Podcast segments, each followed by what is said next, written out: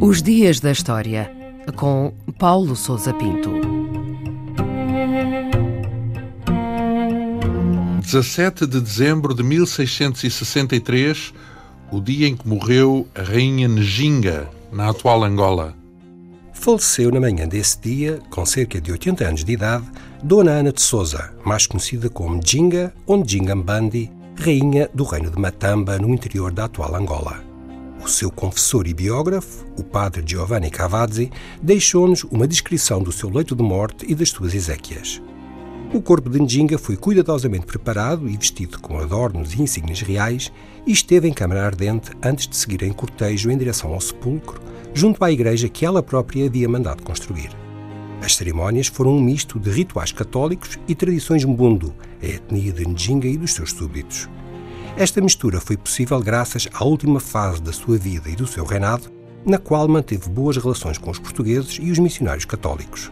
No entanto, a tranquilidade com que decorreram as Ezequias contrastou com a sua vida, que foi marcada pela resistência aos portugueses e que ainda hoje suscita um enorme fascínio e interesse por parte dos historiadores, não apenas no que respeita à mulher, mas também ao mito que a envolve.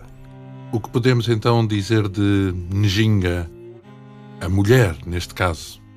Njingambandi pertencia à linhagem dos reis do Ndongo, o reino no interior da região de Luanda, onde os portugueses se haviam fixado em 1575.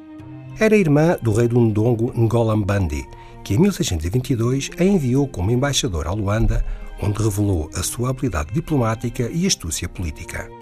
Pouco depois, Njinga converteu-se ao catolicismo como medida de boa vontade para com os portugueses.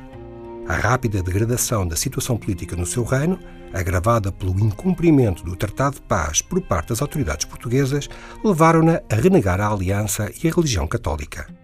No decorrer das décadas seguintes, Njinga assumiu o poder no reino de Matamba e desafiou ferozmente as tentativas de expansão dos portugueses para o interior. Em 1641, firmou uma aliança com os holandeses que haviam tomado Luanda. Em 48, uma expedição luso-brasileira reconquistou a cidade e infligiu-lhe uma série de derrotas no campo de batalha.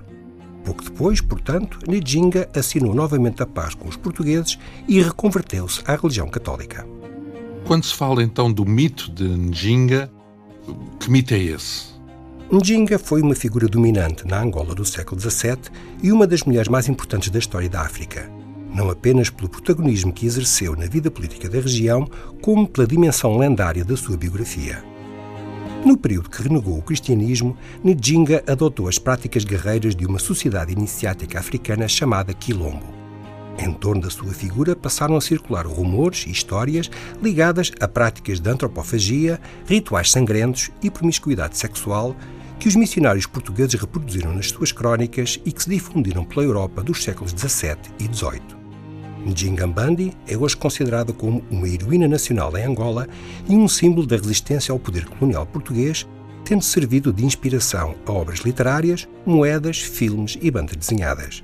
Está igualmente presente em festividades populares no Brasil. Em 2003 foi-lhe erguida uma estátua em bronze e recentemente foi anunciada a reabilitação do local do seu túmulo no município de Marimba, distrito de Malange.